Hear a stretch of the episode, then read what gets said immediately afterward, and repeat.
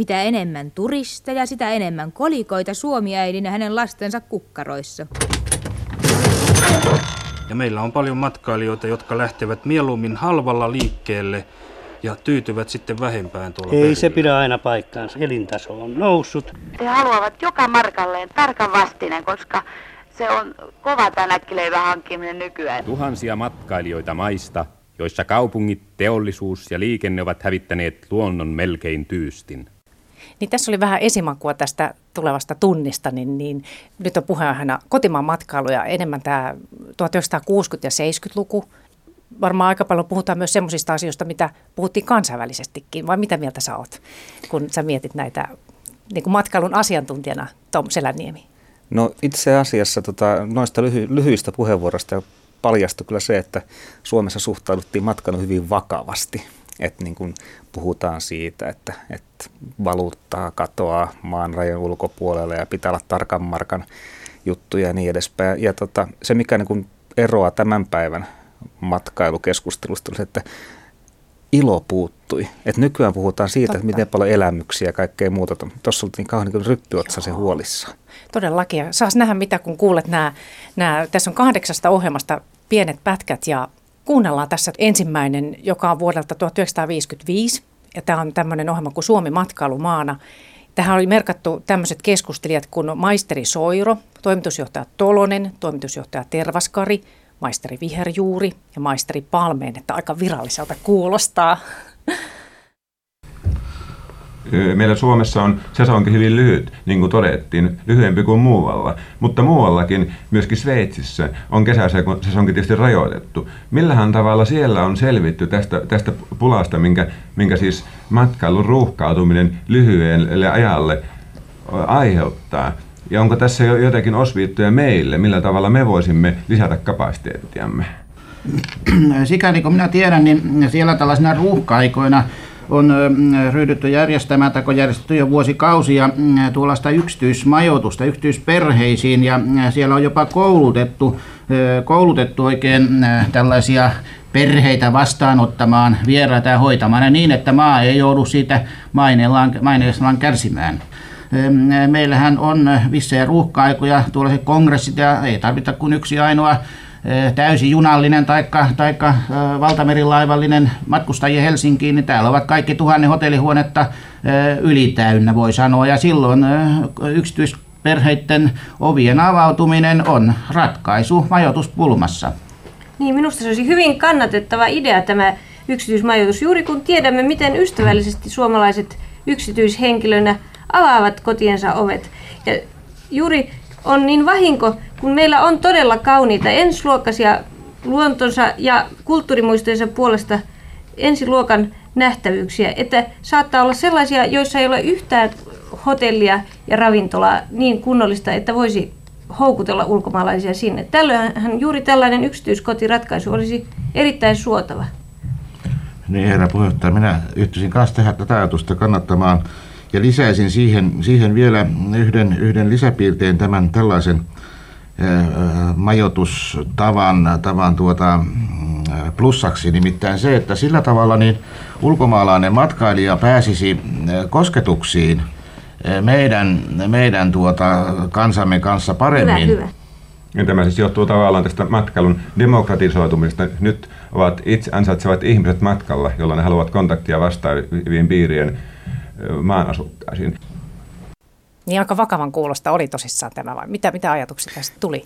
Aika jännä, oli, tuli sellainen fiilis, että jossain vanha, vanhassa tota, kunnanvaltuuston kokouksessa, että herra puheenjohtaja, Niin että kaikki, oli. kaikki hyvin, Niin oli. hyvin muodollista. Ja tuossa huomaa myöskin se, että jos nyt ensimmäinen huomio ei, ei suoraan matkailun, se, että ihmisten tapa puhua, varsinkin niin kuin mediassa, on kyllä muuttunut hirveästi. Todellakin. Että tuossa niin kuin harkittuja, Juu. tasapainoisia puheenvuoroja esitetään. Niin, se on niin aika, on. aika jännä. Niin on.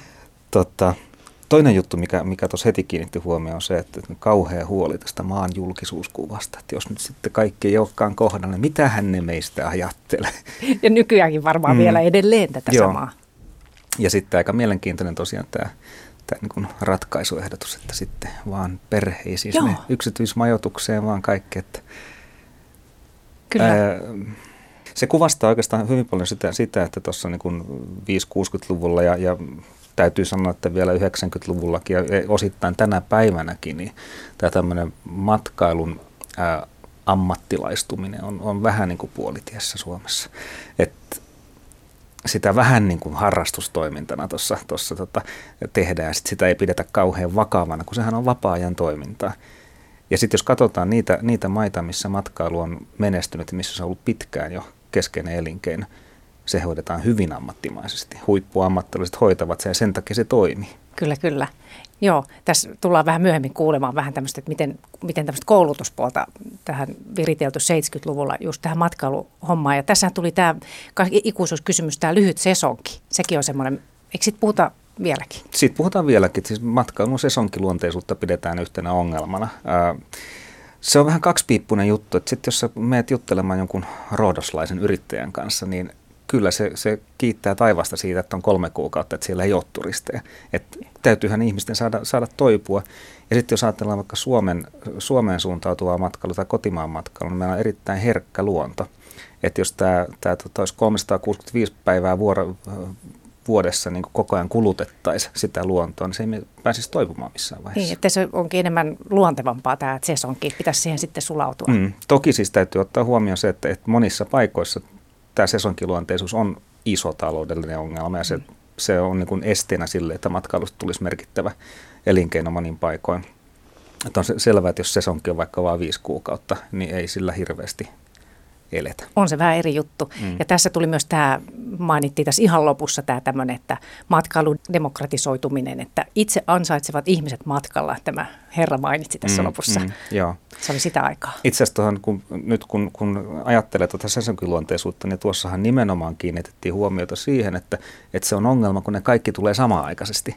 Niin että miten ratkotaan sitten nämä ongelmat, mutta ei puhuttu ollenkaan siitä, sitten, siitä sesongista, kun sinne ei tule ketään. Tämäkin kuvastaa sitä, että sitä matkailua ei kuitenkaan mielletä tällaista merkittäväksi elinkeinoksi, vaan että joo, menkää sinne yksityiskoteihin, sillä saadaan se ruuhka purettua, kun ne kerran, kerran vuodessa ne kaikki pölähtää tänne.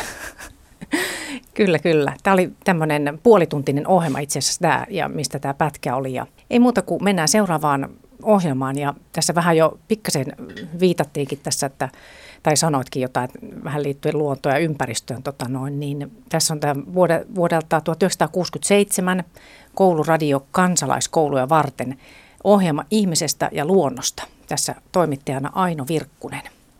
Kaikkia puita ei saisi hävittää ja korvata istutetuilla taimiriveillä. Metsää täytyisi säilyttää myös luonnon tilassa sillä se on yksi niistä tekijöistä, jotka houkuttelevat tänne tuhansia turisteja.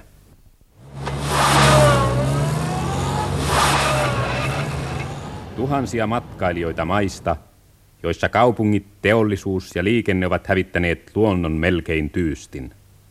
Mitä enemmän turisteja, sitä enemmän kolikoita Suomi-äidin ja hänen lastensa kukkaroissa. Ja mitä enemmän turisteja, sitä paremmin voimme tutustua muihinkin kuin oman kylämme ja kaupunkimme ihmisiin. Ihmisiä kaikkialta maailmasta. He tulevat tänne nähdäkseen, millainen on meidän luontomme. Millaisia ovat meidän metsämme ja koskemme. Hei villisti vilistävä rantaviiva, hoi Kuusamon kauniit kalliokupeet, terve harjas koski niskaltasi alas, ryöppyövien aaltojen keskelle ja vaahtoihin. Ja taas tulee sisään vettä oikein tulemalla. Näin lasketteli Koskea Paavo Noponen. Samoin tekevät myös ne lukuisat matkailijat, jotka tulevat Suomeen sen luonnon vuoksi. Luonto merkinnee paljon myös meidän omalle viihtyisyydellemme, tohtori Antti Haapanen valtion luonnonsuojelutoimistosta. Nykyään useimmat meistä asuvat jo kaupungeissa ja tällaisissa asutuskeskuksissa, joissa luonto käy yhä vähäisemmäksi – vielä sotien jälkeenkin suurin osa suomalaisista asui maaseudulla, mutta nykyään tilanne on jo toinen. Mutta silti pyrkimys alkuperäiseen luontoon ei ole suinkaan vähentynyt päinvastoin. Yhä enemmän ihmiset haluavat päästä hiihtelemään, uimaan, retkeilemään suomalaisessa järvi- ja metsäluonnossa. Luonnollahan on myös taloudellista merkitystä. Kyllä, Suomen Koko talous perustuu itse asiassa luonnon tuottoon. Tässä muistakoon vain metsien ja vesien tuotto, mutta myöskin alkuperäisellä luonnolla on suuri taloudellinen merkitys. Voidaan sanoa, että koko matkailun tuotto perustuu suomalaisen luonnon merkitykseen ja toivomme ainakin, että matkailun tulot tulevat kasvamaan lähivuosina erittäin voimakkaasti. Mutta ellemme muista luonnonsuojelua ja sen suurta merkitystä, on vaarana, että kaikki luonto häviää ympäriltämme. Joo, tämä oli vuodelta 67. Joo, itse asiassa tota, tämä on oikeastaan aika järkyttävää kuulla, että vuonna 1967 on puhuttu näistä asioista ja niin vähän on opittu vieläkin, vieläkin näistä asioista. Et, mm, et, mm. tota, ja meillähän Suomessa meillä on tota, tämmöinen harhaluulo, että meillä on tämmöinen puhdas koskematon luonto ympärillä. Meillä on 2 prosenttia metsäpinta-alasta enää alkuperäismetsiä. Meillä on, onko meillä kaksi jokea valjastamatta? Tuonne merkittävimmille matkailupotentiaalialueille pykätään kaivoksia. Et, itse asiassa niin kun Suomen erityisasema on puhtaan luonnon matkailukohteena on vähintäänkin kyseenalainen. Joo, mua, mua järkytti tämä, mm. että miten vakavasti siitä puhuttiin. Ei nyt hirveän montaa juttua tämän tyyppistä löytynyt, mm. mutta kuitenkin. Joo, ja tuo oli mun mielestä ihan kuin täyttää asiaa, että jos ajatellaan luontopohjaista matkailua, niin sen taloudellinen potentiaali Suomen kaltaiselle maalle on, on huikea. Mä itsekin amatööriluontokuvaaja ja maksan sievoisia summia siitä, että saan, saan olla täysin muka, mukavuksettomassa kojussa niin, keskellä niin. erämaata katsomassa karhuja. Joo. Siis maksan enemmän kuin loistohotellista Joo, siitä, se, siitä, siitä, siitä kokemuksesta. Se on luksusta, alkaa olla niin. nyt. Mikä? Ja, tota, ja sitten myöskin, myöskin se, että, että jos lähtee tästä vaikka ajamaan pohjoiseen päin, niin jonnekin tuonne Kuusamon korkeudelle saa ajaa, niin kun tulee ensimmäinen metsä vasta. Täällä on puupeltoja. Se on todella surkeata. Niin, toi on kyllä kuvaavaa. Mm. Jotenkin, ja en tiedä tosiaan paljon välttämättä tästä, niin kuin etsin hakusanalla luonnonsuojelu just tuolta Ylen arkistosta, niin 60-luvulta löytyi 12 ohjelmaa, mutta niissä ei puhuttu matkailusta, mm. että se oli silloin tapetilla. Että tota, luuletko, että silloin on puhuttu, tai milloin on alettu puhua enemmän sitten matkailun ja luonnon yhteydestä? No tot, siis tietenkin tämmöinen luontopohjainen matkailu, niin kuin safarit sun muut ollut tietenkin tiet, omalla tavallaan tapetilla, mutta niin matkailun luonnon ja, ja varsinkin matkailun luonnon suojelun tai, tai kestävän kehityksen välistä suhteesta ruvettiin puhumaan tuossa 80-luvulla. Ja tota, silloin oltiin hyvin huolissa, huolissaan siitä, että matkailu pilaa ympäristöä, tuhoaa kulttuureita ja niin edespäin. Se liittyy tähän massaturismin nousuun nyt tänä päivänä niin, niin tota, se tilanne on, on siinä mielessä ehkä parempi, että on, on niin alettu ymmärtämään se, että matkailu oikein toteutettuna voi olla kestävän kehityksen yksi merkittävistä moottoreista. Eli sitä kautta pystytään niin kuin tämä luonnon taloudellinen arvo hyödyntämään. Ja siis ihan samalla tavalla voidaan verrata kaadettua metsää, ammuttua karhua tai, tai jotain muuta, että mikä se on se, se kertahyöty verrattuna siihen, että, että tota, se, siellä metsä, metsää voi käyttää matkailukäytössä. Tai esimerkiksi yksi mun suosikkikuvauskohteessa on tuolla, tuolla itärajalla, jossa kymmenen vuotta on jotakuinkin säännöllisesti joka yö tietty iso uroskarhu käynyt vierailemassa. Wow. Siellä mä rupesin laskeskelemaan, että kun tässä on tämä sesonki X kuukautta ja ne tota, kojupaikat maksaa X 100 euroa, niin tämä Valeri Karhu on Kuhmon paras veronmaksaja. Vau, wow. aikamoista, aikamoista. On, joo on, on kyllä erilaiset ajat tässä tosiaan. Ja tietysti silloin eletty to, todella erilaista aikaa, mutta et herätty tähän, tähän asiaan. Tässä nyt poukkoillaan ihan asiasta toiseen, nimittäin nyt, nyt lähdetään sitten seilaamaan Saimaan aalloille ja edelleen pysytään 60-luvulla. Tämä on vuodelta 68 tämmöinen sisävesilaiva, muukalainen omilla vesillään. Tässä toimittajina Martti Hasu ja Veikko Kilkki. Illuusiota Saimaan matkailuliikenteen vertailukelpoisuudesta maailman järvimatkailun kärkipäässä on toitotettu turistioppaissa, matkailumainoksissa ja omahyväisissä puheissa. Puppua kaikki tyyni. Matkailu supistuu ja tappiot kasvavat. Ensimmäistä kesänsä toiminut lähimäin kaikki Saimaan matkustajalaivat omistava suurvarustamo joutuu toteamaan yli 30 vanhan miljoonan markan tappiot ensimmäiseltä purjehduskaudeltaan. Eipä hyvältä näytä. No, tämä on ollut kovin äh, harjoitteluluontoista vielä. ja meillä on hankittu kokemuksia nyt vasta ja me niitä kokemuksia aiomme käyttää hyväksemme ja toivon, että ensi kesä olisi myöskin sääolosuhteiltaan parempi kuin tämä kesä. Tänä kesä ei ollut oikein siinä mielessä onnellinen. Tämä oli Saimaan laivamatkat osakeyhtiö johtokunnan puheenjohtajan ministeri Viljo Virtasen lausunto. Очень интересно ознакомиться с жизнью рабочего класса Финляндии, On, olisi, простых людей Финляндии. olisi myös mielenkiintoista tutustua, kuinka täällä asuvat työläiset, siis tavalliset ihmiset. Saksalaisia, neuvostoliittolaisia, hollantilaisia, ruotsalaisia. Näin pitää ollakin. Enemmänkin heitä olisi pitänyt olla. Mutta meidän teemamme kannalta, joka harvinaisen hyvin niveltyi moskovalaisen insinöörin toiveisiin, oli tulos kaikkea muuta kuin kehuttava. Puumalan rannassa seisoo tällä hetkellä kaksi laivaa, Mikkeli 2 ja Leppävirta 2. Näissä matkustavat etupäässä turistit. Luuletteko te, että tällä matkailulla on mitään merkitystä puumalalaisille? No en oikeastaan tiedä sanoa, kun olen vaan näin kesällä aikaan täällä Puumalassa olen työssä muualla. Että... Nää, mutta tästä ei niinku kovinkaan paljon nostolaiturin paitsi mitä laivaa vaan. Ja onko, onko teistä sama, saman tekevää pysästyykö laivat Puumalaan vai ei? Ei, se nyt sama tekevää. No menee, käyttääkö paikallista asukkaat yhtään näitä? Myö ei tiedä, kun me ollaan itsekään paikallisia asukkaita.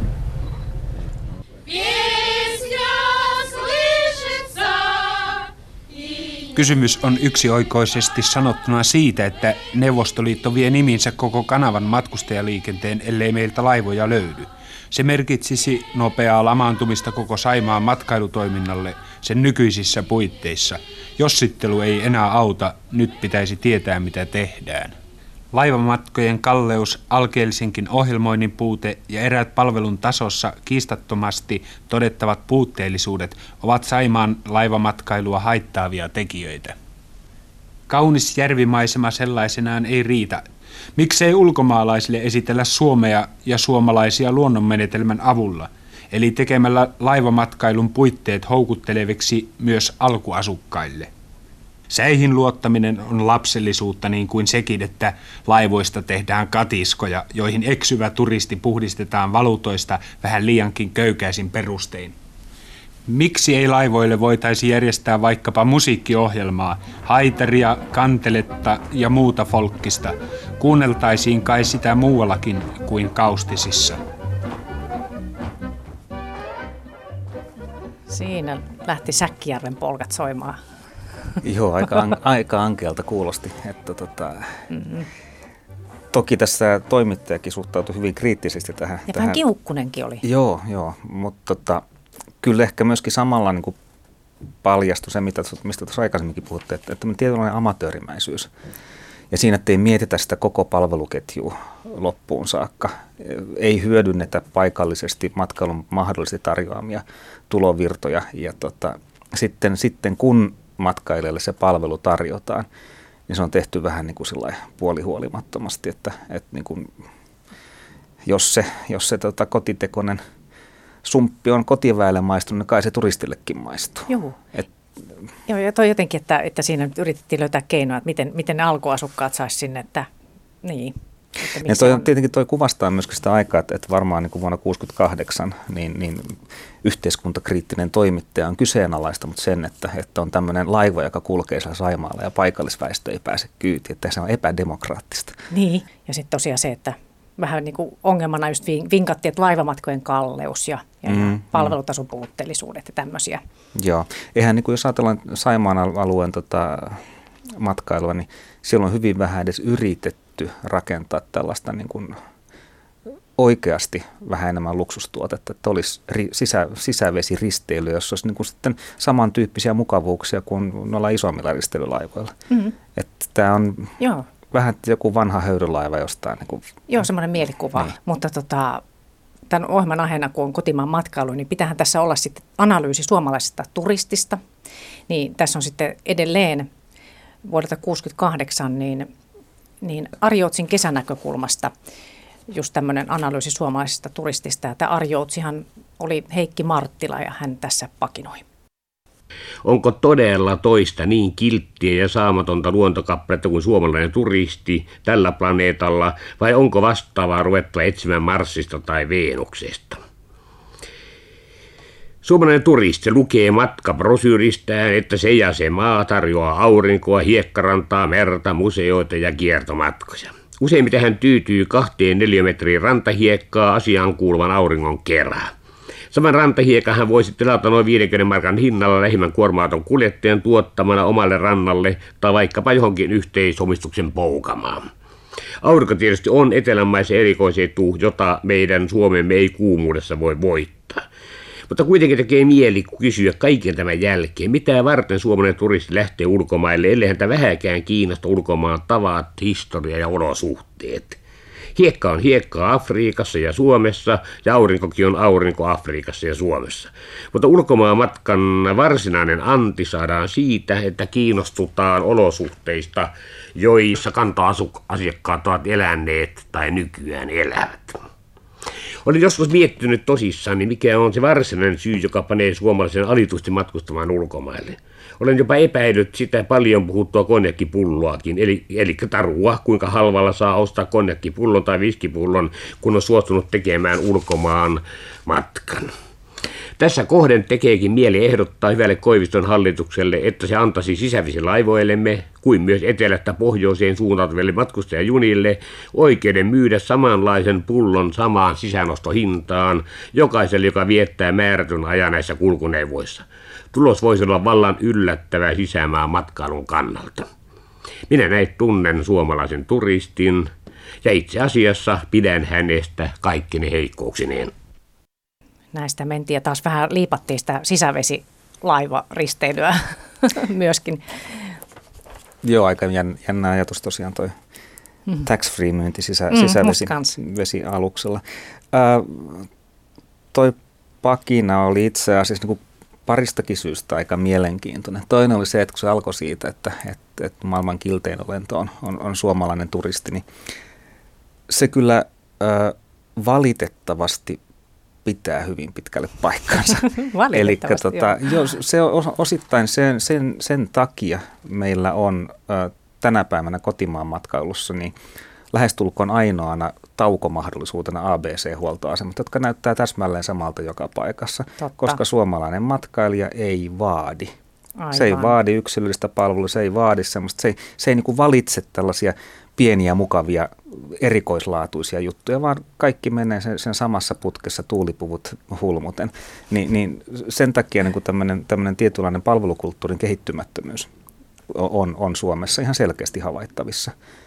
E, me mihin tahansa päin Eurooppaan, varsinkin eteläisempään Eurooppaan, niin ei tämmöistä niin ketjuntumista ja palvelukulttuurin köyhyyttä löydy. Ei uskalleta, kehdata, osata vaatia palvelua. Niin ja sitten niin sitä, että, että niin kuin, kun tyydytään vähän, että kun se sama pakastepizza niin kuin hangosta nuorgamiin tarjotaan sillä huoltamalla, niin se on sitten niin kuin, se on se standardi, se on se hyvä. Joo. Sitten toinen, mikä tuossa oli mielenkiintoista, oli tosiaan tämä, tämä suomalaisten ulkomaanmatkailu vähän niin kuin tämmöinen mollaaminen ja, ja niin kuin, vähän niin kuin syyllistäminen siitä, että kun matkustetaan ulkomaille. Siitä nyt onneksi ollaan päästy hyvin pitkälle eroa, mutta mut kyllä niitä kaikuja on melkein nykypäivään saakka ollut, että, että niin kun, eikös nyt pitäisi kuitenkin täällä kotimaassa matkustaa, että mitä sitä sinne ulkomaille mennään, kun varsinkin kun ei, ei tota, ole edes kiinnostuttu niistä museoista ja nähtävyyksistä. Ja mm. Muistan sen, kun mä tein väitöskirjaa varten kenttätöitä noissa suomalaisten etelälomakohteissa, niin jossa on Roodoksella esimerkiksi, joka on Välimeren alueen tämmöinen kulttuurihistorinen niin varsinainen aarrearkku, niin siellä Roodoksen uudessa kaupungissa olevissa hotelleissa, kun mä haastattelin ihmisiä, niin aika harva heistä edes kävi vanhassa kaupungissa, joka kuitenkin on ainutlaatuinen okay. Euroopassa. Ei se ollut se syy, minkä takia sinne mentiin, vaan, vaan se syy oli se, että kun lähdetään täältä pois, me lähdetään matkalle, niin koetaan asioita toisessa olotilassa. Ja silloin se, tota, se kahden neljän metrin rantapläntti ja, ja, tota, ja muut asiat voi yhtäkkiä olla kauhean merkityksellisiä. Joo, voi olla rentona ja mm. siellä on tosiaan se aurinko vähän erilainen, Joo. vaikka tässä oli, että, että hiekkaa niin kuin peräkärryllä oman, oman mm. kodin pihalle, niin se olisi sama, mutta eihän se ihan Mutta niin. Jos, jos ajatellaan vaikka sitä, että, että kun tästä lähtee vaikka Ahvenanmaalle, niin, niin kun tavallaan se ää, tietynlainen eheys ja palvelukulttuurin toimivuus sun muut, niin se tulee heti semmoinen fiilis, että mä oon heti ulkomailla. Se on kyllä totta. Ja jos On, ajatellaan, että niin otettaisiin niin tämä sama, sama ajatus, mietittäisiin sitä, miten tämä niin palvelukulttuuri saadaan tämmöisessä harvaan asutussa maassa toimimaan, niin, Hmm. niin ehkä tästäkin olisi voitu rakentaa jotakin ihan, Joo. ihan toisenlaista matkailutuotetta. Joo. Se on kiinnostava kuunnella, mitä on pohdittu. Vaikka tämäkin oli tämmöinen hauska, niin tässä oli ihan, ihan niin kuin oikeita asioita tässäkin pakinassa, mitä pohdittu tuolloin. Ja, ö, tosiaan vähän pilkettä silmäkulmassa oli tässä äskeisessä, toisin kuin tässä, tässä seuraavassa. Tämä on tämmöinen ohjelma, kun matkailuakin pitäisi opettaa. Tämä on vuodelta 1969. Ja mä vähän kerron niin kuin alustuksena, kun mä oon tämän aika lyhyen leikannut. Tämä oli tosi semmoista, äh, miten nyt sanoisi, kuivakkaa puhetta, niin, niin tämmöinen aihe oli kuitenkin, että Pirkanmaan matkailuyhdistys sekä maakuntaliitto jätti vuonna 1969 tämmöisen kirjelmän matkailun opettamisen aloittamisesta Tampereen yliopistossa ja siinä oli muun muassa sellaisia lauseita kuin, että konkurssin peikko oli jo iskenyt ja uhkasi iskeä jälleen ja tästä syytetään tutkimuksen puutetta ja motellit ja lomakylät eivät kukoista. Ja tässä siis vajaan pari minuutin pätkä puolituntisesta ohjelmasta. Tässä on toimittajana Mauno Surakka. Kuopion matkailijayhdistyksen toiminnanjohtaja Leo Soininen. Millä tavoin matkailualan opetuksen puute ilmenee käytännössä? Mun käsittääkseni voitaisiin sanoa tällä hetkellä vielä näin, että tietoja matkailusta ei oikeastaan ole riittävässä määrin ja toisaalta ei ole henkilöitä, jotka riittävästi asioista tietävät. Riittävää yhteispeliä matkailualan yrittäjillä ei vielä toistaiseksi käsittääkseni ole ja tässä mielessä tällaisen koordinoivan matkailun opetuksen aloittamista on tervehdittävä suurella tyydytyksellä. Millaisia tutkimuksia matkailuyrittäjät tarvitsevat esimerkiksi jatkuvasti vuosittain? Lähin tärkeimpiä kysymyksiä, mitä matkailuyrittäjä tarvitsee, joihin matkailijayrittäjä tarvitsee vastauksia, on tietysti mitä matkailu tuo noin taloudellisessa mielessä, mitä matkailijat odottavat, millaisia palveluksia he odottavat ö, paikkakunnilla? Ja mihin matkailuyrittäjän kannattaa investoida. Ja eh, tulevaisuudessa, jos aiotaan matkailu kehittää sellaiseksi elinkeinoksi, että, että se muodostaa todellisen elinkeinon tässä valtakunnassa, niin tullaan ehdottomasti tarvitsemaan uudenlaista ja aivan toisenlaista tehokkuudessaan koulutusta kuin mitä tähän asti on ollut. Ja nimenomaan tulemme jatkossa tarvitsemaan tietoja, jotka ohjaavat toimenpiteitämme. Tällä tavalla oli aika kriittiset paikat, ainakin äänensävyistä oli aika vakavaa tässäkin. Joo, hyvin vakavaa oli ja tota, itse asiassa aika jännä, jännä kuulla, että, että vuonna 1969 on tällaista pohdittu. Että mä oon itse ollut mukana, mukana tota, kehittämässä suomalaista ö, matkailukoulutusta matkailulla verkostoyliopiston puitteissa tuossa tota, 90-luvulla ja, ja oikeastaan niin se lähtötilanne, ei se nyt ihan noin synkää enää silloin ollut, mutta se edelleenkin oli, oli tota, että et, et, ammattikoulussa, ammattikorkeakoulussa oli kyllä matkailulla opetusta, mutta akateeminen tutkimus matkailusta on hyvin, hyvin ohutta Suomessa. Jos ajatellaan taas niin kuin vertailukohtana maailmalla niin kuin nämä menestyvät matkailumaat, niin siellä myöskin ihan, ihan niin pohditaan akateemisesti matkailua, sen olemusta ja niin edespäin. Ymmärretään turistia paljon paremmin, koska on tutkittu ö, psykologisesti, antropologisesti, sosiologisesti, taloustieteellisesti, jopa filosofisesti, että, että mitä se turismi on ja mitä se ihmiselle tarkoittaa. Sitä kautta pystytään sitten jalostamaan tuotteita ja palveluita. Et tota, jo, toi, toi huoli on kyllä aiheellinen ja ehkä heijastuksia tästä näkyy vielä tänäkin päivänä että ju- just siinä, että, että matkailuyrityksiä perustetaan vähän niin kuin heikkojen olettamusten pohjalta. Luullaan, että matkailussa on jotenkin helppoa rahaa.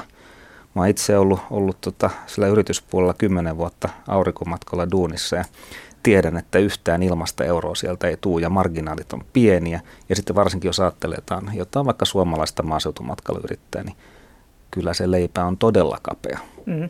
Et, et, niin kun ei voi lähteä, voida lähteä tämmöistä kehitysoptimismista, että pistänpä Joo. tähän nyt turistikohteen pystyyn ja sitten mulle tulee rahaa ovista ikkunasta Aivan. sisään. Joo. Ja oliko tämä aika, tämä 60-luku, että kun alkoi tulee näitä matkailutoimistoja enemmän, matkatoimistoja? Joo. Ja tämähän oli, oli muutenkin turbulentti aika, että 69 on vielä siinäkin mielessä mielenkiintoinen aika, että sehän on samaa aikaa kuin, kun tota, Kalevi Keihänen kansainvälisti suomalaiset. Joo, ja oh, t- joo pian kuullaan Kalevi Keihäsenkin mm. ääntä, joo, totta. Et, et silloin, silloin matkailu niin kun iski tämmöisen keskustelun ja myöskin niin kun kansakunnan tajuntaa ihan toisella tavalla kuin aikaisemmin. Uudella tavalla. Tässä vielä sen verran tuosta ohjelmasta, kun se oli pitkä ohjelma ja, ja siinä sitten oli, oli yliopiston ihmisiä ja muuta ja mitä siellä sitten oli emmittiin sitä, että saadaanko matkailun professuuri Tampereen yliopiston ja milloin, ja arveltiin, tuleeko se vuonna 1974. Ja, ja, ja sitten mun mielestä semmoinen lause oli myös, että, että tuskin matkailu olisi kenenkään pääaine yliopistossa, eikä pitäisikään. Siellä oli semmoinenkin lause, mikä ei tässä nyt ollut. Mm. Ja aika jännä, kyllähän se pitkään kesti, että, että sitten Lapin yliopistoon saatiin matkailun professuuri, ja nythän siellä on, on matkailun tutkimusinstituutti. Matkailulla verkostoyliopisto on toiminut nyt hetkinen pitkästi toistakymmentä vuotta matkailua voi opiskella joko pääaineena Lapin yliopisto tai sitten voi niin kuin sivuaineena tai tehdä gradunsa tai väitöskirjansa matkailuaiheesta, niin, niin sellainen tänä päivänä on mahdollista. Joo. Mutta ei se, ei se kyllä niin kuin kovin nopeasti, jos ajatellaan, että vuonna 1969 pohdittiin näitä asioita ja sitten se toteutui parikymmentä vuotta myöhemmin. Kyllä, kyllä. Joo. No loikataan tästä sitten jo vuoteen 1972, 70-luvulle. Ja tämä ohjelma oli siinä mielessä aika herkullinen, että, että kun tämä löytyi tämmöinen ohjelma, kun kysykää kotimaan matkailusta tuolta Ylen arkistosta, jotka on digitaalisesti siis, että ei mitään pölyjen keskellä kelojen kanssa tässä puhuta, mutta että siinä ei ollut mitään tietoja.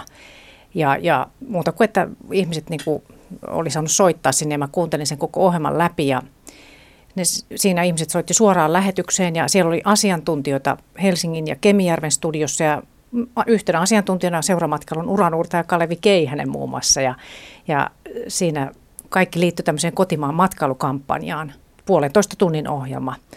Ja siihen tuli tosi paljon soittoja ja tässä on yksi niistä. Kysykää kotimaan matkailusta. Ja täällä puhutaan Helsingistä Sörkästä. Hyvää iltaa. Hyvää iltaa. Kuulin siellä, että joku lappalainen oli kanssa enontekijöistä soitti ja, ja ihmetteli, että ihmiset, jotka ovat tottuneet kotona tämmöisiin hygienisiin mukavuuksiin, kuten sisävessaan ja suihkuun, vaativat niitä vielä Lapissakin. Ilmoitan, että kuulun juuri siihen matkailijaryhmään, joka vaatii ehdottomasti, että on suihku ja sisävessa. Ja sitten on tämmöinen asia, joka koskee näitä esitteitä, joita erilaiset matkailu, siis keskukset julkaisevat.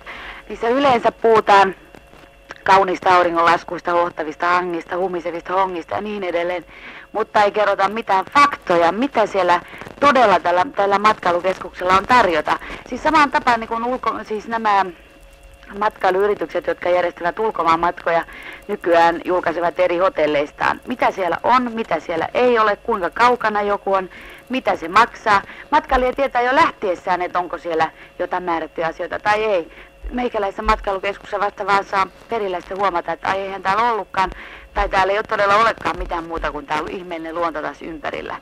Siis se, että, että ajat on muuttunut, on minusta, musta tuntuu, että ei enää ole niin paljon niitä reppuselkäisiä, vaan on enemmän semmoisia, jotka tulee matkalaukukourassa ja, ja ehkä heillä on vähän vielä rahaa mukanakin, mutta he haluavat joka markalleen tarkan vastinen, koska se on kova tämä näkkileivän hankkiminen nykyään, niin sitä täytyy myös saada tarkka vastine sille, mitä siellä on. Kiitos Eiköhän teille. Tässä ollut aika paljon. Kiitos teille mielipiteistä. Me Kuule- jatkamme täältä. Kuulemiin. Kuulemme. Kotimaan matkailukampanjan pääsihteeri Raimo O. Kojo on ensimmäisenä sormipystyssä vastaamaan. Tämä suomalaisten matkailuesitteiden arvostelu oli kyllä aika paljon oikeaa. Mutta viime vuosina meillä onneksi on tapahtunut jonkin verran nyt parantumista tässä mielessä. Esitteet alkavat sisältää myöskin faktaa. Tähän asiaan haluaa puuttua myös Kalevi Keihänen. Joo, minä sanoisin Sörkän tyttö oli monessa asiassa täysin oikeassa ja vähintään suihku tarvitaan nykyään, kun suomalainen lähtee etelän matkoille jonnekin tuolle. Miksei se yhtä hyvin voi vaatia sitä myöskin kotimaan matkaa? Nyt täytyy muistaa se, että näitä matkailijoita on kyllä hyvin monenlaisia. Minä sanoisin, että 99 prosenttia vaatii. Minä väittäisin, että prosenttiluku nyt ei niin suuri ole Ja- siinä, että joka vaatii, vaan toivoa voidaan tietysti aina. Nythän tämä mukavuuksien määrä vaikuttaa hintaan. Ja meillä on paljon matkailijoita, jotka lähtevät mieluummin halvalla liikkeelle ja tyytyvät sitten vähempään tuolla Ei perillä. se pidä aina paikkaansa. Minä olen kyllä vähän eri mieltä tuossa. Elintaso on noussut. Yhä enempi vaaditaan mukavuuksia. Jopa yleiseurooppalaista ajatellaan jo näin, että täytyy olla parempi kuin kotona. Mitä varten minä säästän koko vuoden, jos minä asun huonommin kuin kotona? Niin, siinä melkein kunnon väittely, ja olikin tästä aiheesta. Joo, tota, täytyy sanoa, että, että, että siis kyllähän siinä monta totuuden siementä tuli esiin, että, että, että jos ajatellaan matkailua tämmöisenä järjestäytyneenä elinkeino, niin, niin sen tarkoitushan on paketoida luontoa ja kulttuuria ja sitten myydä se asiakkaille. Ja se, että jos se aito luonto ja kulttuuri tarkoittaa sitten joka tapauksessa suihkuttomuutta ja ulkohuussia, niin se ei välttämättä myy kauhean hyvin. Eli matkailussa täytyy aina jollain tavalla niin kuin muunnella tai parannella sitä alkuperäistä, jotta se olisi myytävissä. Jos ajatellaan vaikka joku tämmöinen perinneesitys jostain vanhasta rituaalista, niin, niin mä oon itse istunut koko yön Indonesiassa katsomassa Gamelan esitystä ja totesin mm. vaan, että seuraavan kerran mä menen kyllä sen turistiesityksen, koska se kuudes tunti alkoi tuntua vähän puuduttavalta. Toi kuvaa hyvin tota. Niin, eli, eli se tavallaan niin kuin turistille pitää, pitää niin kuin performoida, esittää ja muunnella se, se kokonaisuus. Sillä tavalla se saadaan myytyä läpi. Ja sen takia se tarkoittaa sitä, että, että aika usein tämmöinen erämaa kokemus – sekin vaatii sitten se, että se pittoreskiltä näyttävä kämppä sisältää kuitenkin nämä mukavuudet. Mm-hmm. Itse mä edustan niin kuin sitä toista ääripäätä tosiaan amatöörikuvaajana, että vietän mielelläni yön tämmöisessä teltassa tai, tai tota, ilman mukavuuksia olevassa kojussa, mutta se on sitten toisenlaista ekstriimiä. Mm. Mutta että tuossa mm. oli myös matkaesitteistä, oli jotain, silloin varmaan alkoi tulee ehkä enemmän. Joo, matkaesitteet alkoi tulla siihen aikaan aika paljon ja, ja, ja täytyy sanoa, että kun niitäkin on tässä, tässä männän vuosina käynyt melkoisen määrän läpi, niin, niin onhan se taso ollut hyvinkin laaja ja paikotellen luvattoman alhainen, että ei ihmettelekään, että, että, että jotkut matka, matkakohteet eivät lyöneet itseään läpi, että jos markkinointiponnistukset ovat ollut, ollut sen kaltaisia. Ö, hmm.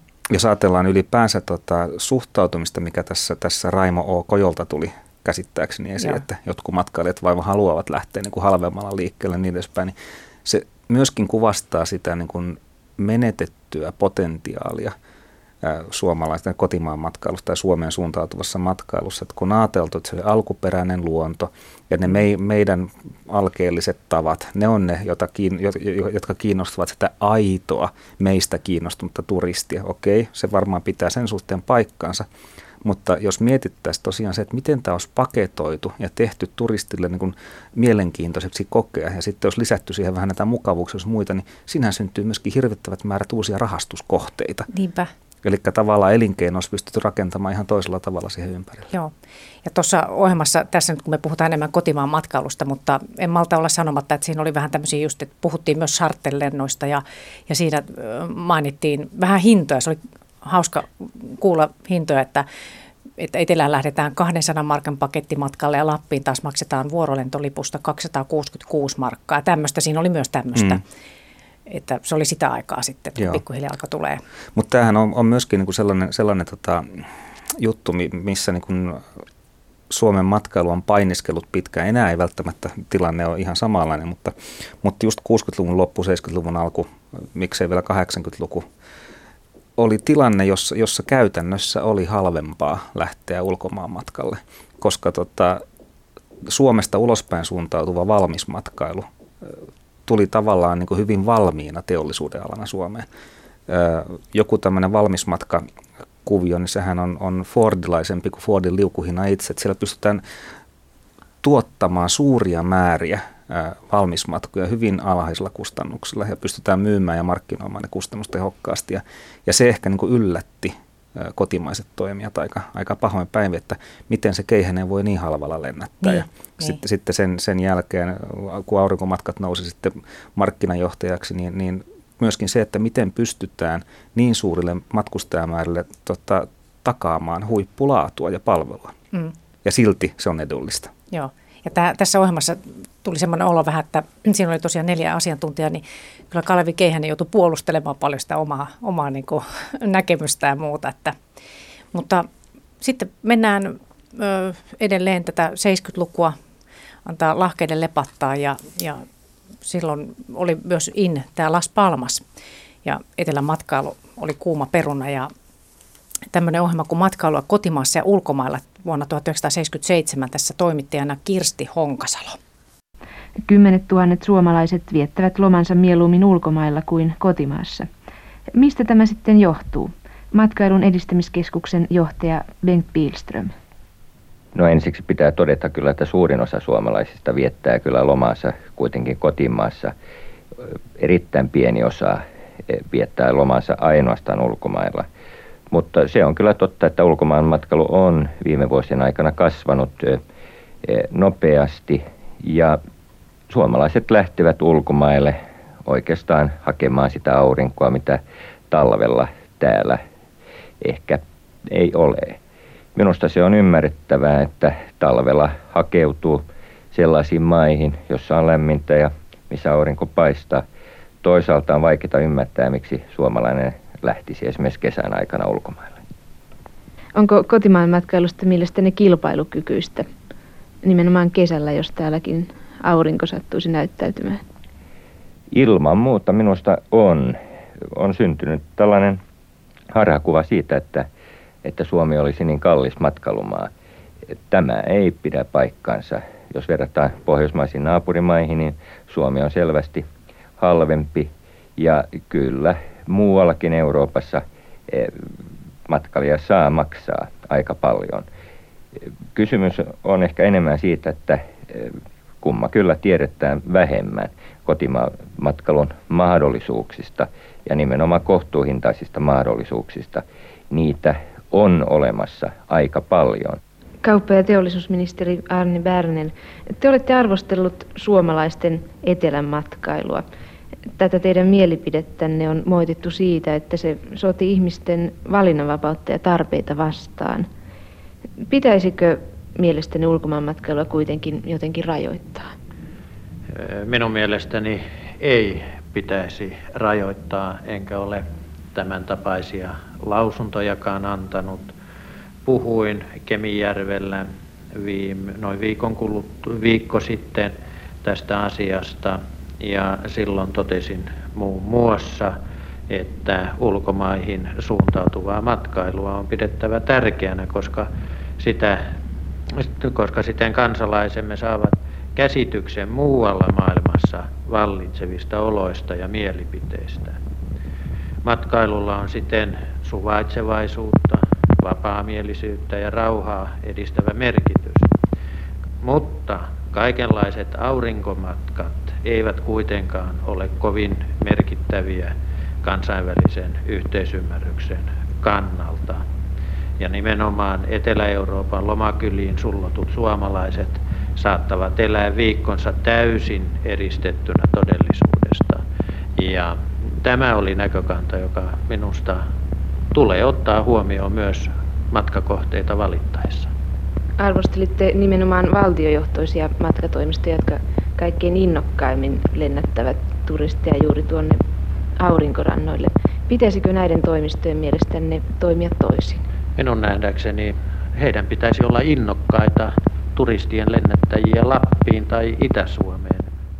Ministeri Berne sanoi, että osasyynä kotimaan matkailun huonoon menekkiin on se, ettei sitä ole voitu tehdä tarpeeksi kilpailukykyiseksi. Hänen mielestään pitäisi myös charterlentoja järjestää kotimaassa. Kotimaan matkailun markkinointia voitaisiin ministeri Bärdelin mukaan myös tehostaa. Hän sanoi, että lomakylien ja muiden lomakohteiden kaikista mahdollisuuksista pitäisi kertoa enemmän ja erilaisia palveluja pitäisi myös lisätä.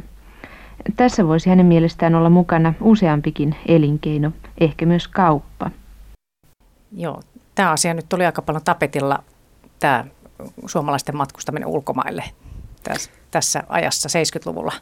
Joo, tässähän oli, oli niin kuin, jotkut puhuivat jopa kansantaloudellisesta katastrofista, kun, kun tota, muistaakseni käytettiin sanaa matkailutase, oli, oli niin negatiivinen, että rahaa meni enemmän ulos kuin tänne tuli sisään. Öö, on jänniä nämä vastakkainasettelut, jotka, jotka niin osittain näkyy tänäkin päivänä, että puhutaan niin kotimaan matkailusta ja ulkomaan matkailusta jotenkin toisilleen vastakkaisena ilmiönä.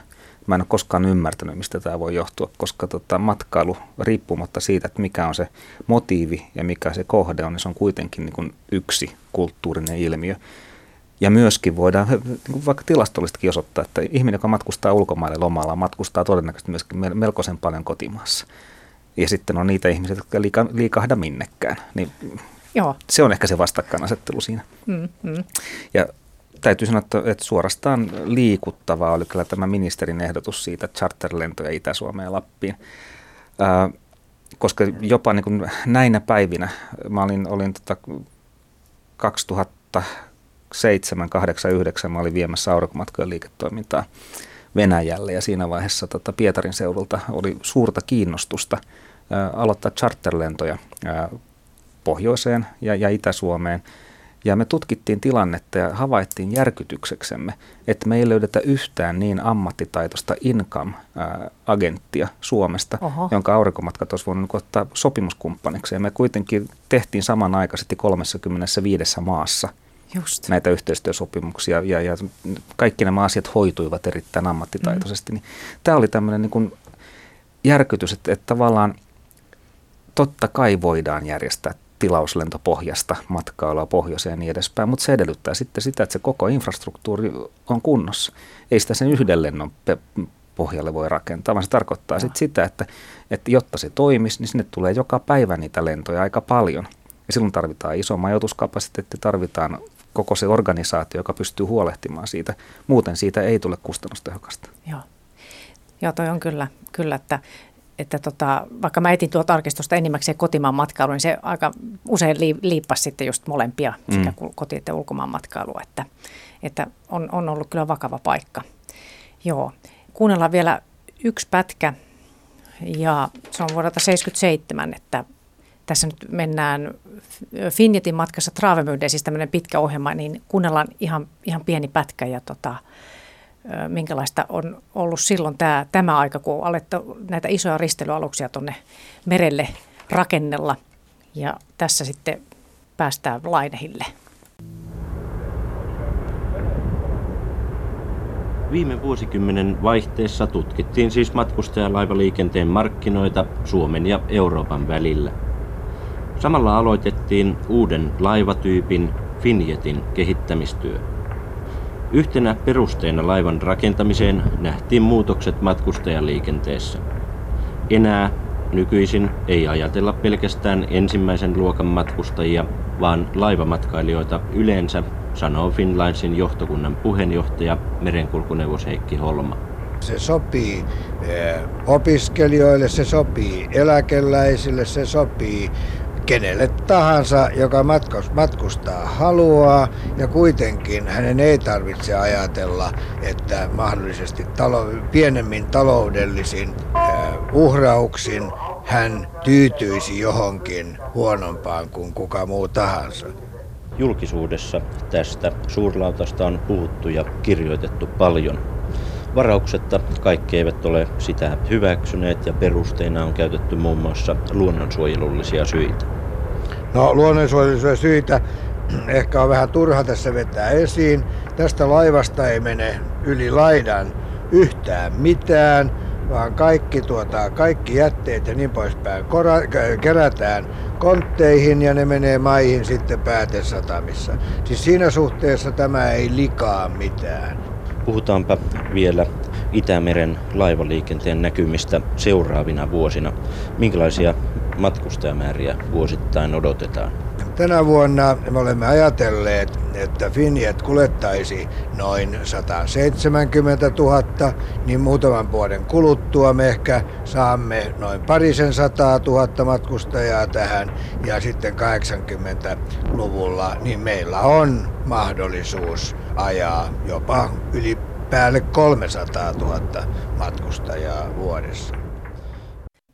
Vuodelta 1977 siis tällaista uutta asiaa, mikä oli tietysti nykypäivänä ihan, Itämerihän on täynnä näitä isoja laivoja, niin, niin silloin se oli uusi juttu.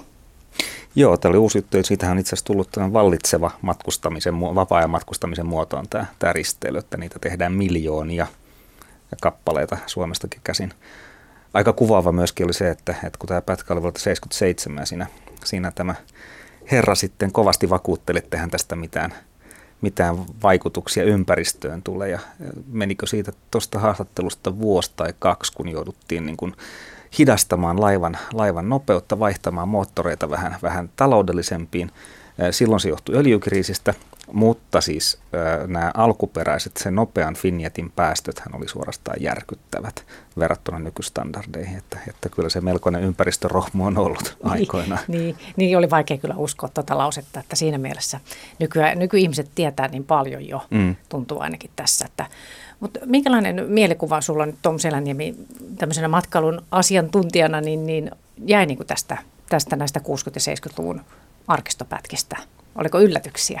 No ei mitenkään yllätyksiä, mutta kyllähän tuo ryppyotsaisuus vähän, vähän niin kuin ihmetyttää, että, että miten on voi, voitukaan puhua jotenkin niin, niin kauhean vakavasti ja huolissaan ja niin edespäin. Et, et, tota, siinä jotenkin kuvastuu samalla tämmöinen niin kuin tietämättömyys matkailusta niin kuin ilmiönä, mm. sen luonteesta ja toisaalta sitten ehkä se kuvastaa tätä, tätä aikakautta, että, että niin kuin tämmöinen ylipäänsä yhteiskunnallinen keskustelu oli hyvin vakava sävytteistä ja piti olla kovin kantaa ottavaa ja niin edespäin. Kyllä, ja sitten just sekin kanssa, kun näitä arkistopätkiä kuuntelee, että mistä ei puhuttu, niin, niin nyt on, niin kuin, no tietysti helppo nyt, että mistä mm. ei puhuttu, kun tietää niin paljon ihmiset näistä asioista, kestävä ja eettinen matkailu mm. ja muuta. Joo, Joo se, se oikeastaan myöskin, oikeastaan ainoa oli se, se, se missä viitattiin näihin metsiin ja, ja luontoon, että, että niillä on muutakin arvoa kuin, kuin tätä puupinoina ja, ja paperina. Niin, niin siinä tuli, tuli tämmöisiä kaikuja, jotka tänäkin päivänä kuulostaa tutulta. Tänä päivänä siis valmis matkailupuolella puhutaan just eettisestä ja kestävästä matkailusta ja, ja, ja nykyisessä työssäni Unicefilla myöskin pystyn keskittymään aika paljon siihen, kuinka lapsen oikeudet huomioidaan matkan, matkailubisneksessä. Et, et, nämä asiat on tänä päivänä niin kuin normaaleja keskusteluaiheita. Kyllä, kyllä. Tämä oli tässä ja tässä ihan, ihan semmoisia tunnelmapaloja vielä kuunnellaan tähän loppuun, niin vuodelta 1969 tämmöinen englantilainen Brownin perhe vieraili Helsingissä ja, ja seikkaili kahden viikon ajan Suomessa ja sitä sitten seurattiin. Niin ihan pieni pätkä vaan tähän loppuun.